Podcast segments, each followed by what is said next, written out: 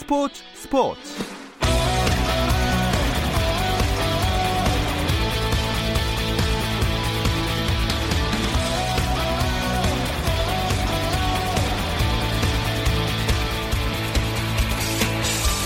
스포츠가 있는 저녁 어떠신가요? 아나운서 김종현입니다. 오늘 하루 스포츠계를 돌아보는 스포츠 타임라인으로 김종현의 스포츠 스포츠 출발합니다.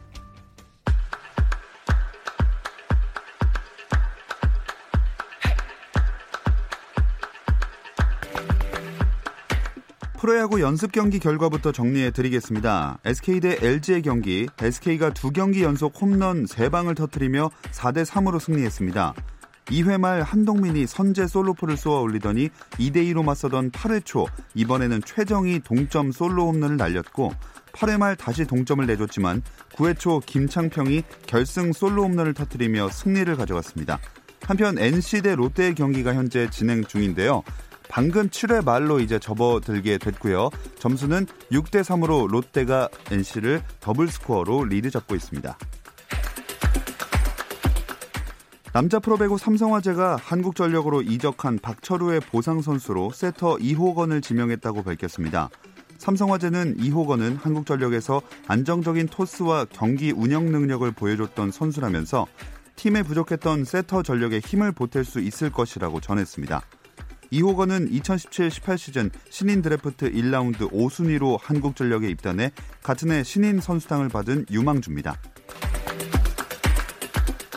3대3 농구 프로리그가 다음 달 2일 막을 올립니다. 올해 대회는 2019-20 시즌을 끝으로 프로농구 서울 SK에서 은퇴한 전태풍이 한솔 레미콘 소속으로 출전하고 국가대표 출신 슈터 방성윤은 한울건설 유니폼을 입고 뜁니다.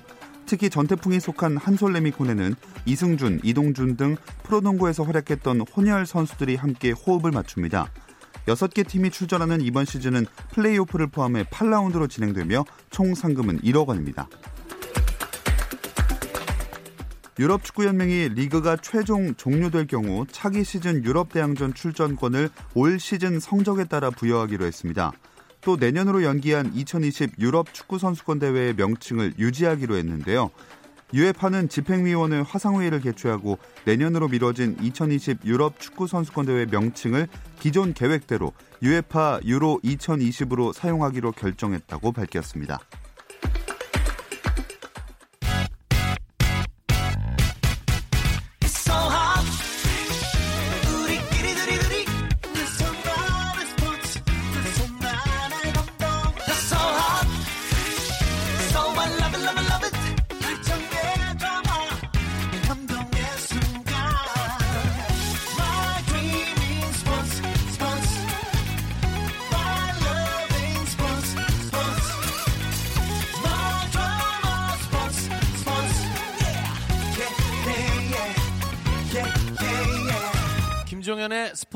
스포츠.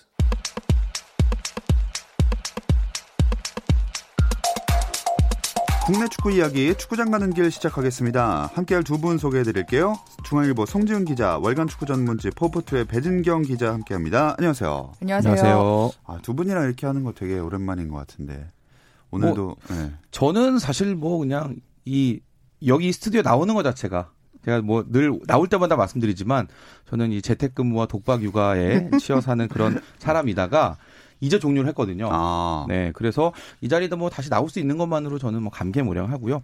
우리 배진경 기자님 같은 경우는 특히나 뭐 경력으로나 아이로나 뭐 저한테 아주 대선배가 되시는데 오랜만에 뵈니까 정말 반갑습니다. 아니 여기 KBS예요. 여기서 자꾸 루머를 만드시면 안 되고요. 아, 저도 지금 방송 굉장히 오랜만에 하는 것 같은데 또 네. 송지훈 기자를 봐서 반갑다고 하려고 했는데 지금 이렇게 첫 질문부터 뭔가 공격이 들어오는 것 네, 같습니다. 네, 선배님 감사합니다. 네. 네, 오늘도 신나게 싸워봅시다. 예. 어쨌든 두 분 다 반갑습니다. 근데 더 반가운 일은 K리그가 드디어 시즌 시작을 하네요. 네, 오늘 오후 프로축구연맹 이사회가 개최가 됐었는데요. K리그가 정말 개막을 하고요. 어, 그러니까 개막 라운드 경기일은 5월 둘째 주, 그러니까 5월 9일과 10일에 열리는데 그 전에 공식 개막전으로 전북과 수원의 경기가 5월 8일 금요일 전주 월드컵 경기장에서 음. 열리기로 어, 지금 확정이 됐습니다.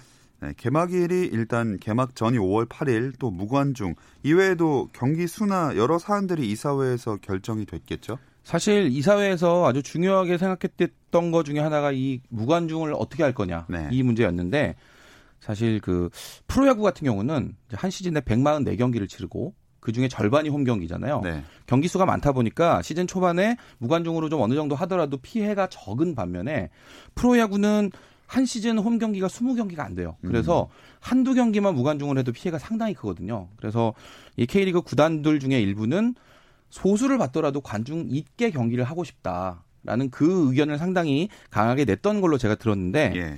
역시나 안전이 중요했던 것이고요. 음. 작은 욕심 내다가 나중에 더 큰 걸 잃을 수도 있다라는 그 판단 때문에 결국은 무관중으로 예, 결정이 됐고 경기 수는 뭐 일단 일정이 늘어졌으니까 2라운드 총 22경기를 한 뒤에 이제 파이널 라운드 5경기 추가해서 27경기를 하는 것으로 음. 예, 그렇게 결정이 됐습니다. 오늘 K리그 이사회 또 다른 관심거리가 올 시즌 승강의 룰이었는데 상주라는 변수가 있잖아요. 그렇죠. 그 군팀이잖아요, 상주가. 네. 근데 아, 상주 상무가. 네. 근데 이 상무가 그 연고지 상주와의 연고지 협약이 이번 시즌으로 끝이 나거든요. 그래서 군팀으로 이제 변경이 되고 또 상주가 시민구단으로 전환을 할 경우를 이제 염두에 두면 이 팀들은 내년에 K리그 2에서 참가를 하게 되거든요. 네. 그렇다면 이제 만약에 상주가 2부 리그로 내려간다는 걸 이제 고려를 하면 어, 몇 팀을 떨어뜨리고 몇 팀을 음. 올려 보낼 것인가 이거를 굉장히 좀 어, 고민을 했었는데 아 이것도 이번 시즌에 이제 그 이사회에서 결정이 됐습니다. 상주가 12위, 그러니까 꼴찌가 되면 그냥 자동 강등을 하고 또 11위 팀이 K리그 2의 그 플레이오프를 거쳐서 오른 팀과 이제 플레이오프를 치르고요. 음. 승강 플레이오프를 치르고 상주가 만약에 꼴찌를 하지 않을 경우에는 어 그 K리그 팀 K, K리그 1의 아 꼴찌 팀이 아 그 저기 K리그 2의 투에, 네. 아 원투가 많이 어려우신가 네. 아니죠. 너무 오랜만에 지금 K리그 얘기를 하다 보니까 예. 막 팀명은 막 왔다 갔다 아. 하는데 그러니까 지금 입으로 지금 바로 안 나오네요. 마셔야 될 거는 헷갈리는 게 아니라 감격하신 거예요. 네, 네. 네. 울먹울먹이거든요. 지금 제가 네. 저는 보고 있기 때문에 느껴집니다. 너무 네. 좋아서요. 너무 개막을 좋아서. 하는구나. 네네. 네, 그래서 승강 플레이오프를 예. 치르게 되는 형식입니다. 그러니까 아, 네. 결론적으로 K리그 1에서 두 팀이 내려가는 그 종전의 그 숫자는 변동이 없는 그런 상황이 됐습니다. 그렇죠. 네. 네, 그렇게 이해하시면 아마 빠를 것 같습니다. 개막을 염두에 둬서 그런지 인천 유나이티드랑 수원 FC 연습 경기도 많은 관심을 모았어요. K리가 개막되면 이제 이런 느낌으로 하겠구나라는 걸 미리 맛보기 느낌으로 할 수 있는 이제 그런 경기였고요. 생각보다 아주 치열하게 철저한 그런 방역 시스템도 가동이 잘 됐고 경기 흐름도 제가 예상했던 것보다는 더 박진감 넘치게 진행이 돼서 모든 면에서 좀 흥미로웠다는 느낌이고요. 무엇보다 이 축구라는 걸 현장에서 다시 볼 수 있다는 음. 게 그날 취재진이 한 70명 정도가 이제 경기장을 찾았다라고 이제 이야기가 나오는데 네, 기자들도 기뻤을 것 같고 이 장면 빨리 팬들에게도 보여드리고 싶습니다. 네, 이 경기에서 여러 가지 이색적인 풍경, 야구와 마찬가지로 많이 나왔을 것 같아요. 뭐 일단 어제 현장에 간 저희 기자 얘기를 들어보니까 일단은 지금 송지훈 기자가 언급했던 방역 체계를 점검을 하는 거를 굉장히 좀 철저하게 실전처럼 적용을 했다고 하고요. 뭐 기자들 같은 경우에 예전에는 그 AD라고 하죠. 이제 그 출입증만 출입증, 있으면 네. 바로 들어갈 수가 있었는데 어제는 뭐 소독제, 발열 체크 그리고 장갑까지 끼고서 들 어, 장갑까지 껴야지 기자석에 앉을 수 있는 음. 상황이었고 선수들 같은 경우도 입장할 때부터 심판과 2미터 이상, 그러니까 어. 거리를 두고서 입장을 해서 또 들어갈 때 마스크와 장갑을 착용을 하고 들어가서 들어가면서 옆에 비치돼 있는 그 쓰레기통에다 이걸 다 벗고 들어가는 풍경이 음. 나왔고요. 또 경기가 끝난 뒤에 사실 그 미디어 활동은 경기 전후에 벌어지는데 경기 전에는 뭐 감독 라커룸이나 감독방에 들어가서 이제 뭐 어떤 환담을 좀 나누기도 하고 하는데 아마 그런 부분에서 동선은 좀 많이 제한이 될 것 같고요. 경기 후에도 감독과 취재진 사이가 2미터 이상 벌어지는 간격으로 어, 거리를 두고서 인터뷰를 하는 좀 이색적인 음. 풍경이 연출이 됐습니다. 경기 내용은 어땠어요? 뭐 일단은 그 제가 앞에서도 이제 생각보다 박진감이 넘치더라 이렇게 말씀드렸는데 한 골 났거든요. 네. 사실은 전반 28분에 이제 수원의 마사 선수가 기록한 그 골이 이제 끝까지 가면서 1대 0으로 끝났는데 연습 경기라서 이건 뭐 선수 교체 제한 없이 그렇게 됐기 때문에 좀 선수 구성은 좀 많이 어수선하게 바뀌었습니다만은 예, 경기 흐름 선수들 입장에서도 정말 오래간만에 이렇게 실전처럼 뛰어본다는 그런 느낌이 있어서인지 몰라도 아주 좀 활활 불타 올랐던 음. 경기였다라는 그런 느낌이었습니다. 근데 생각해보니까 며칠 전에 벤투 감독도 귀국, 어제였나요? 22일에 귀국. 22일. 네. 이틀 전에 귀국을 했는데 뭔가 K리그 개막에 딱 맞춰서 왔네요. 음, 공교롭게도 그렇게 된 것 같은데요. 뭐 원래는 2월 말에 입국을 하려다가 이제 코로나 확산 때문에 계속해서 그 포르투갈에서 좀 대기 중이었고요. 그 22일에 들어오면서 어 검역 어 그 코로나 검사에서는 음성으로 이제 네. 나와서 지금 자가격리 상태고요. 자가격리가 해제되면 거의 이제 그 K리그 개막과 날짜가 비슷해지거든요. 아마 현장을 좀 찾아보지 않을까라는 생각이 듭니다. 네, 이 기회에 또 많은 선수들을 확인할 수 있을 것 같은데요. 근데 대표팀 일정은 아직 특별히 나온 게 없죠. 원래 뭐 3월, 6월 이렇게 월드컵 예선전 잡혀 있었고 했었는데 지금 코로나19 이제 팬데믹 상황이 되면서 피파가 이 경기 일정들 다 후반기로 미뤘거든요. 네. 제가 듣기로는 거의 연말 정도 돼야 할 수 있다라고 어. 좀 듣고 있어서 우리 대표팀이 정말 정말 예상치 않게 한 반년 정도 시간이 생긴 거예요. 음, 네, 그래서 벤투 감독 입장에서는 이제 선수들도 많이 볼 수 있는데 유럽 리그는 지금 다 멈춰 있으니까 K 리그가 이제 개막을 하니까 벤투 감독 입장에서는 그동안 대표팀 구성에서 이렇게 핵심 멤버는 아니었던 이런 K 리거들 네네. 국내파 선수들 위주로 좀 더 자세히 들여다볼 수 있는 음. 어떻게 보면 이 월드컵 예선이 이전에 마지막 사실 이제 이런 기회가 없다고 우리가 대- 얘기를 했었는데 코로나19 때문에 어떻게 보면 생긴 거죠 새로 예. 그러면서 그 기회가 생겼고 당분간은 벤투 감독도 이제 K 리거스를 늘 위주로 음. 집중할 수밖에 없는 상황적인 그런 뭐 만들어졌습니다. 네. 이 시기가 지나고 과연 새로 발탁되는 K리거들이 있을지 눈여겨보는 것도 재밌을 것 같습니다. 근데 황의조 선수도 손흥민 선수가 현재 기초 군사 훈련을 받기 위해 입소했는데 같이 이제 입소한다면서요? 같은 같이- 곳은 아니지만. 네, 그렇죠. 예.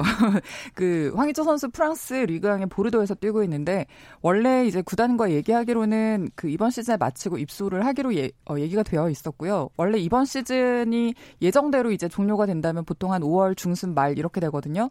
근데 지금 코로나 이 팬데믹 때문에 그 모든 리그가 중단이 돼 있잖아요. 예. 유럽에서는 그러니까 마냥 기다릴 수는 없고 또 계속해서 선수들은 지금 쉬고 있는 상태이기 때문에 아, 입소 시기를 좀 당기기로 한 것 같아요. 그래서 구단 같은 경우에 에, 보르도 구단 같은 경우는 이제 5월 말에 원래 소속 선수들은 좀 팀에 복귀를 해라 이 소집 공문을 보낸 상태인데 그 황희조 선수는 입소를 하는 거를 음. 어, 이해를 해주고 이제 지금 배려를 해주고 있다고 합니다. 네, 선수들이 이 기회를 충분히 다 어떻게든 활용하고 있다는 거를 좀 확인할 수 있었습니다. 개막일이 더 늦춰진다면 저희가 K리그 전력 분석하고 있는데 다 하고 나면 이제 제 뭐 하지? 제작진들 분들이 굉장히 고민이 많았는데 개막 일정이 나와서 좀 걱정을 덜었습니다. 오늘 K리그 팀별 전력 분석 마지막 시간이고요. K리그 1의 승격팀 광주와 부산의 전력을 살펴볼 텐데 이 이야기는 잠시 쉬었다 와서 나눠볼게요.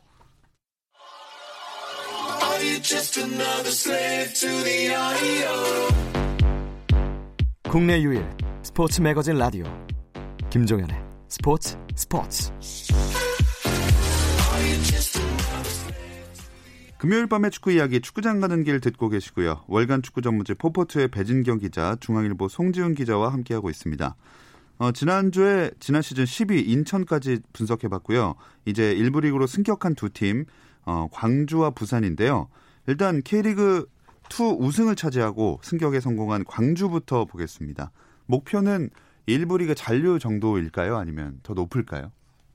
뭐 2년 만에 일부 리그를 복귀를 했는데 이 팀은 예전에 승격을 했다가 다시 강등을 했다가 다시 한번 이제 승격을 한 상태이기 때문에 또 다시 그런 뭐 불안과 뭐 음. 걱정 이런 절망을 반복하고 싶어 하진 않을 것 같고요.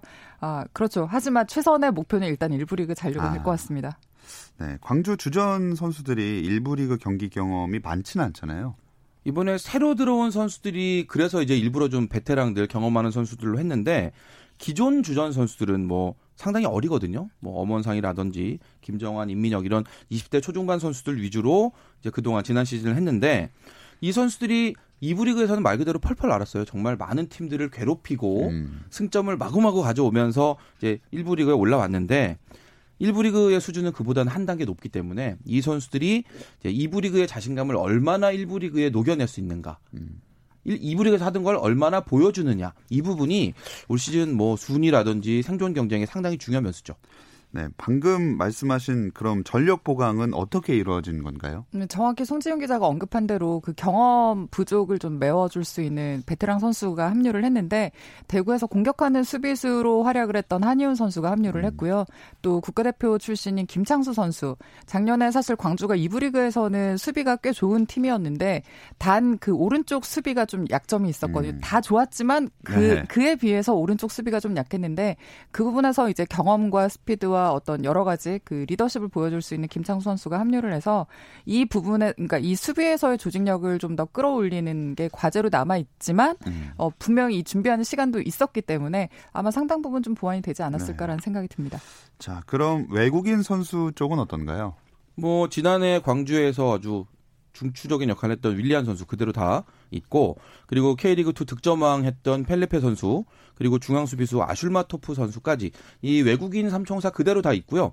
여기에 코스타리카 국가대표 출신의 마르코 선수가 새로 들어왔어요. 그러니까 외국인만으로 본다면 뭐 기존 전력 지키고 거기에 플러스가 되어 있는 그런 상황입니다.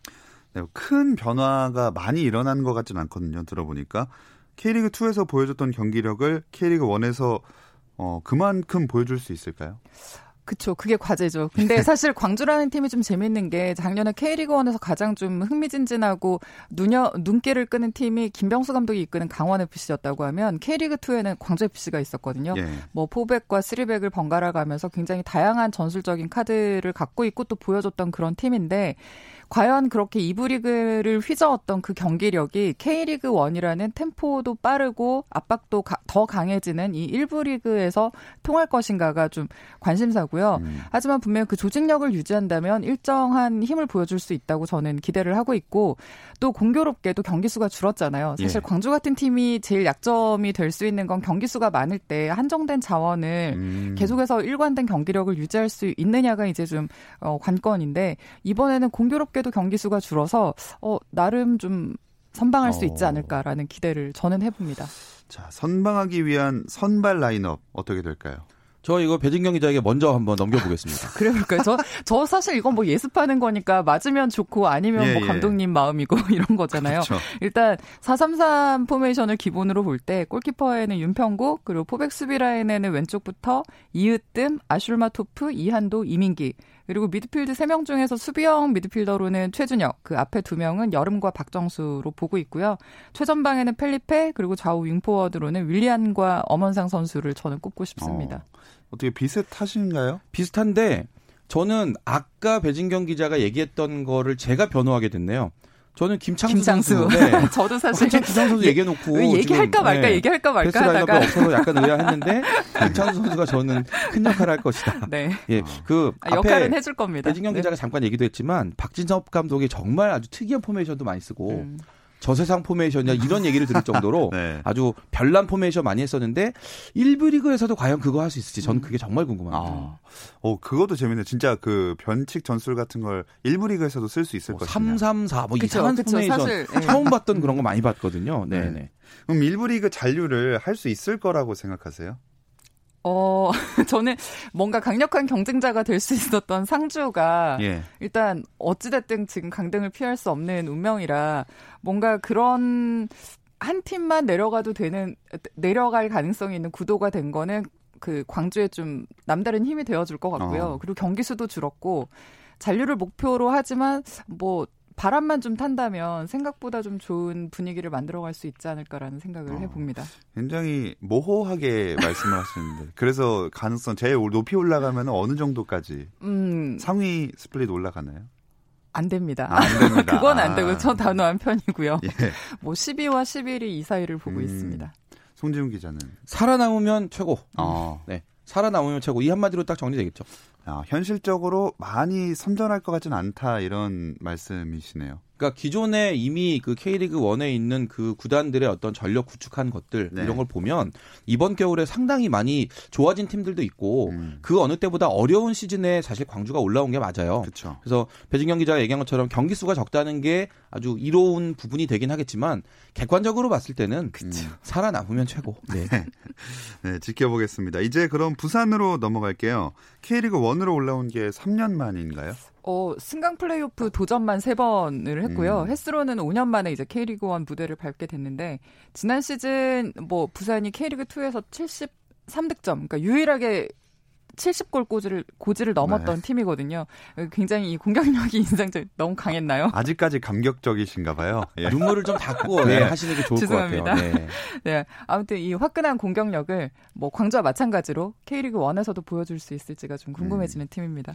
부산 역시도 K리그2로 내려가지 않겠다는 각오일 텐데 지난 시즌에 약점을 얼마나 보완했을지가 관건이겠죠. 이 조덕재 감독은 참 그 특이한 축구예요. 정말 공격적인 축구를 하는데 아주 시- 보는 사람 입장에선 재밌죠. 근데 상대적으로 이제 뒷문이 많이 열리는 그런 축구다 보니까 이제 항상 수비가 문제가 되는 이제 그런 약점들이 있었는데 말씀하신 대로 지금 약점을 보완하는 게 가장 중요한 그런 상황이다 보니까 올해 좀 수비수 많이 데려왔어요. 아, 예. 강민수 선수라든지 또 김동우, 윤석영 그리고 또 우즈베키스탄 대표팀 출신의 도스톤백 이런 선수들 데려오면서 수비 라인만 정말 눈에 띄게 티가 날 정도로 집중적으로 보강을 했거든요. 어, 이게 잘 되면 수비가 훨씬 좋아진 효과가 있지만 수비는 또 조직력이 중요하기 때문에 잘못되면 음. 와르르 무너질 수도 있어서 글쎄요. 저는 올해 부산 정말 궁금합니다. 기대되고요. 어, 광주보다 좀 더 이렇게 뭐- 뭐랄까요 기복이 있을 수 있다는 말씀이시죠?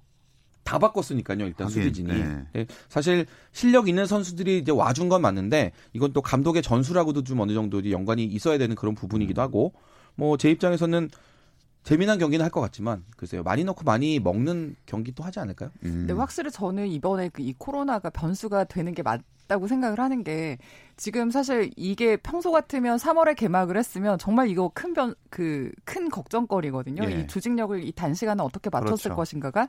근데 벌써 한 두어 달 정도의 시간을 더 벌어서 보통은 한 이 정도면 집중적인 훈련이 가능한 기간이어서 부산도 분명히 어느 정도의 완성도는 생겼을 거라고 생각을 하고 다만 부산뿐만이 아니라 모든 팀이 아. 지금 완성도가 다 같이 올라갔잖아요. 네.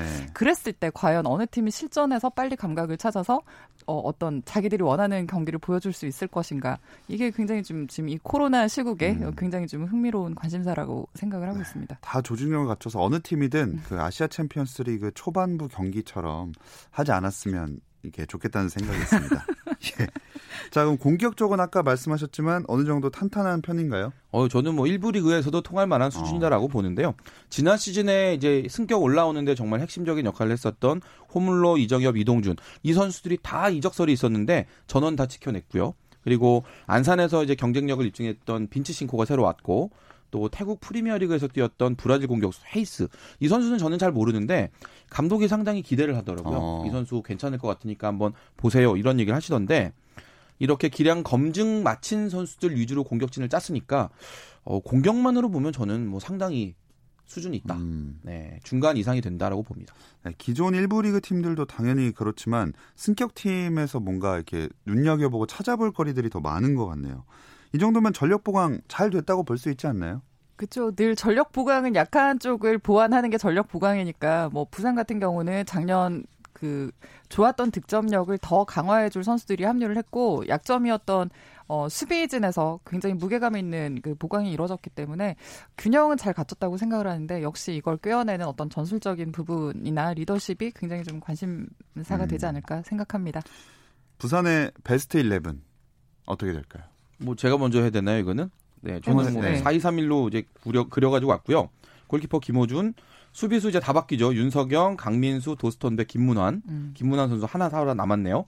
그리고 중앙 이제 수비형 미드필더로 박정우와 김정현 이제 성남에서 온 선수 음. 괜찮다고 지금 제가 얘기를 듣고 있고 이정협, 호물로, 이동준이 2선 그리고 저는 빈치 싱커가 맨 앞에 쓸 걸로 봅니다. 음. 어, 어떻게 비슷하신가요? 비슷하고 약간 다른데 그냥 뭐 이거는 근데 거의 맞을 것 같아요. 그 송지훈 기자가 저는 이제 김진규 선수가 미드필드에서 자리를 점하지 않을까 했는데 음. 사실 그냥 좀 왔다 갔다 하지 않을까 잘했거든요. 싶어요. 사실 네. 김진규 선수 저도 김정현 선수 놓고 마지막까지 고민을 했는데 이 김정현 선수가 좀 많이 물어뜯는 스타일의 수비형 미드필더다. 음. 이런 선수가 좀 필요하다 이렇게 감독이 얘기를 하길래 아. 한번 살짝 넣어봤습니다. 그렇다면 그게 아마 일부 리그에 대처하는 감독의 자세가 되지 않을까라는 그러니까 전투적인 선수가 필요 하다는 거는 그렇죠. 그렇죠. 아니 일부 리그에서 우리가 여기서 다 짜고 있네요 지금. 그러니까요. 네. 제가 다 해봅시다. 얘기를 예. 하다 보니까 예. 그럴 듯해요. 이거 예, 괜찮은 것 같은데. 저희끼리 네. 경기도 돌릴 수 있을 것 같아요. 뭐 랜선으로 요즘에 축구도 하는 그러니까요. 있고요. 아, 네, 그럼요. 네, 입으로 하는 경기도 할 수 있을 것 같습니다. 그럼요. 그럼 부산의 2020 시즌 성적 그래서 몇 위냐? 광주와 비슷합니까? 제가 먼저 해볼까요? 저는 과감하게 8위로 한번 올려보는데요. 기존 전력을 일단 유지를 했고 수비에 무게감 있는 선수들이 어. 합류를 했잖아요. 뭐 빈츠 싱코가 어느 정도 제 몫을 해준다고 보면 올해 부산이 승강 플레이오프에서 경기를 뛸 리는 없지 않을까라고 생각을 어, 하고? 있습니다. 네. 그럼 잔류를 거의 확신하시는 거네요. 그냥 그렇게 한번 생각을 해봅니다. 네. 그리고 송지은 기자님. 어, 근데 사실은 저도 비슷해요. 저 어. 지금 제가 그 적어 온 거 그대로 읽어드릴게요. 파이널 B의 중간 보스 음. 어. 정도로 보거든요. 그러니까 7위까지는 아닐 수도 있겠지만 한 뭐 8, 9위 정도 강등 걱정 없는 정도의 시즌을 보낼 전력이 된다. 어. 그러니까 물론 아주 특별한 누수가 생기지 않는다면 그 정도는 저는 충분히 된다고 봅니다. 근데 K리그 2의 1위가 광주였고 지난 시즌에 2위가 부산이었는데 오히려 1위보다 2위에 더 잔류 가능성을 높게 보시는 이유는 뭔가요?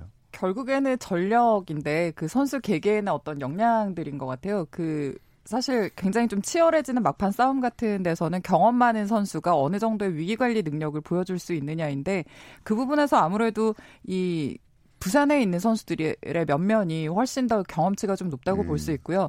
부산 같은 경우는 지금까지 지금 승강 플레이오프만 세 번을 치르면서 굉장히 추운 날씨까지 가장 오랫동안 경기를 해왔던 팀인데 예. 아마 그런 악몽을 다시 반복하고 싶어하지는 음. 않는 그런 의지들을 좀 보여주지 않을까라고 생각을 하고요. 지금 뭐 아까 계속 언급을 했지만 윤석영, 강민수, 박종우, 김문환, 뭐 이정협, 이동준 이 선수들 다 올림픽 대표 그리고 국가대표에서도 뛰는 선수들이거든요. 뛰었 기도 예, 했던 예. 선수들이거든요. 어, 굉장히 이 선수들의 경험치를 저는 좀 기대를 음. 하고 있습니다. 자, 이렇게 쭉 마지막 팀까지 전력 분석을 마쳤는데 전체 판도를 다음 주 이 시간에 개막 특집으로 짚어볼 예정이거든요. 아주 시기가 적절하게 맞아 떨어졌습니다. 근데 그때 뭘 준비해 오셔야 되냐면 이거는 제가 자, 어느 팀이 우승하고 어느 팀이 아챔을 가고 어느 팀이 파이널 B에 떨어지고 강등하고 이것까지 다 시작도 안 했는데요. 쭉 저희끼리 방금 입으로 경기하자고 말씀드렸잖아요. 그쭉 한번 준비해 주셔야 됩니다. 가능하십니까? 아, 뭐 긴장할 거라고 생각하실지 모르겠지만 저는 매 시즌 너무 많이 틀려왔기 때문에 예, 뭐 그게 캐릭터죠. 예, 그리고 송지훈 오히려 이게 저의. 그 송펠레적인 그런 그 분석을 기다리는 분들이 계세요. 네. 어. 얼마나 오랜 틀릴 것인가. 아, 저는 뭐 그거 믿고 아주 덤덤하게 준비하겠습니다. 대신 아주 진지하게. 아, 진, 좋습니다. 틀리겠지만, 네, 네. 뭐 틀리든 맞든 재미로 또 분석을 아, 해보는. 거니까요. 제 맘대로 마- 다 되는 게 아니잖아요. 그렇습니다. 많이 기대해 주시면 감사하겠고요. 오늘 두 분과는 여기서 인사 나누겠습니다. 중앙일보 송지훈 기자, 월간 축구 전문지 포포투의 배진경 기자, 고맙습니다. 감사합니다.